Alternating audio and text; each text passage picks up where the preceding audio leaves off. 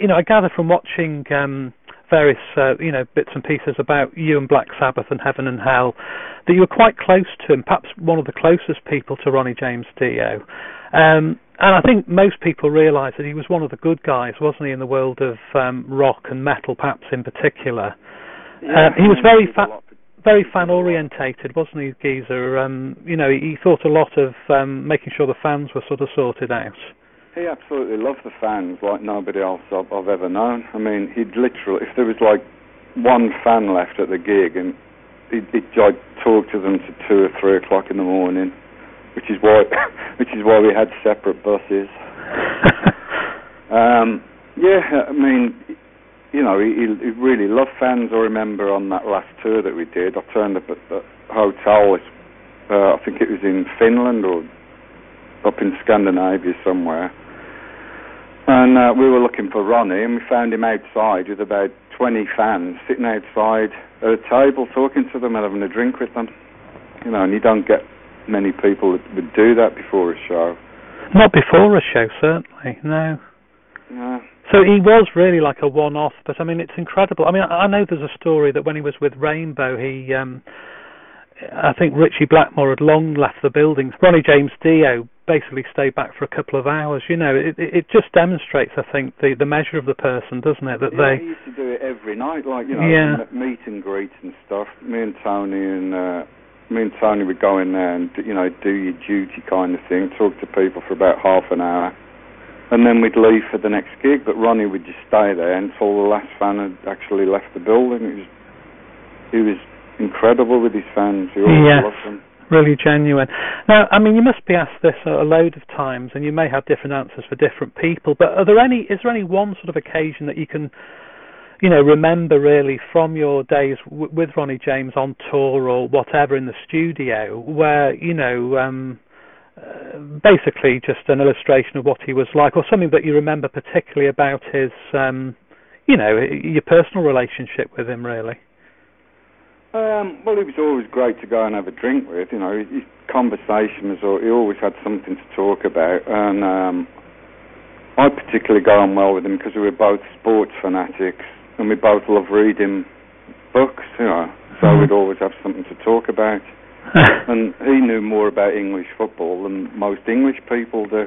was he a bit of an Anglophile, really? Yeah, I mean his wife's uh, from England, Yeah. and if you seen his house, you'd think it was in the middle of uh, the countryside in Cotswolds or something, completely done out in uh, you know as an English uh, sort of mini castle kind of thing. He loved English stuff. Oh, it's great, isn't it? And uh, you must have loved actually being in England and recording or, or, or playing dates, you know. Yeah, he did. I mean, you know, we did the last the uh, last album down in Monmouth, um, The Devil, you know, because you know we always liked to hang out in England. He, he used to like going down to the pubs and stuff there. I mean, that's a simple memory, isn't it? Really, going to the pub, but it's such it means such a lot when you've lost someone like that. You know, it's uh, Yeah, Yeah. And like sometimes he'd invite people. With you know, while we were in Monmouth recording the album, he'd invite. He'd go down the pub and then come back with like about ten people from the pub. Uh, carry on talking to them at the uh, at the house we were at.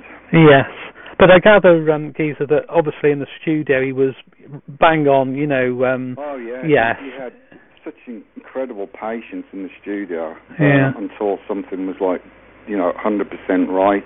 yes, He'd never accept it. Anything that wasn't 100%. I mean, he, he, and he always had incredible ideas about the music. He was always like, you know, well, what about trying it this way, trying it that way? And he didn't do it in a, like some producers, you get, you know, they keep nagging you and you get fed up with them, but he always came out with these uh, ideas that you'd try. And um, sometimes you, he'd come out, with, he'd think of things that you'd never have thought of yourself, kind of thing. mm. And the same with him, you know, you could tell him stuff and he'd give it a try. And if he was stuck on lyrics, you know, he'd talk about it and it was great. I mean, you played, um, sadly played High Voltage in July, and that marked a bit of an endpoint for Heaven and Hell. Um. But I I assume you'll still continue to work with Tony Iommi, even if it's not called Heaven and Hell. I mean, I presume there's still that relationship, and that you'll maybe get together in the future. Yeah, well, hopefully, you know, I mean, I saw Tony about three or four weeks ago, I went round to his studio when I was over in England. And, you know, he was playing me some of the stuff he was working on. And it's, you know, we've got a great relationship like, like that. He'll play me stuff, you know, just to keep up with what he's doing. And I'll give him my opinions about it, or he'll give me his opinion about the stuff that I'm doing. So, you know, we've got a good re- working relationship. And, you know, we're, all, we're always going to be friends. Yes, yeah. Because I imagine there's a there's some sadness, obviously, with with heaven and hell, because basically you, you didn't get really together till I think it was 2006. So it was quite a short-lived project, wasn't it? Yeah, and it was going so incredibly well, as you know, as well, because we we'd had um, we had a European tour booked for uh, this past summer, and of course, you know, Ronnie passed away before we could do it. Yes. And so we were really looking forward to touring again because the the um, the Know tour was cut short because Tony hurt his hand and he had to go and have uh, operations on his hand. So uh, we were looking forward to continuing that tour. Uh, we still had a, another leg of the American tour to do, which we'd uh, had to postpone because of Tony's hand. And we still had uh, like a six-week European tour to do in the summer, and then Ronnie got that illness, and um, that was the end of it. And we we we, we had loads of uh, stuff that we hadn't recorded yet, so we were looking forward to doing um, the follow-up to the Devil You Know album. Yeah, I mean, it's such a shame, really.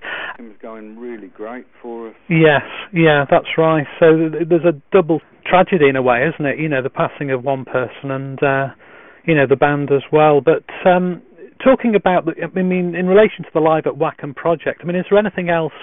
In the pipeline from you know the days when you were all together, you know recordings or um, anything that's likely to to be released in the future? No, there was like two or three songs that we had, but Ronnie Ronnie wasn't satisfied with them, and I'd hate to put out something that you know Ronnie wasn't 100% satisfied with at the time.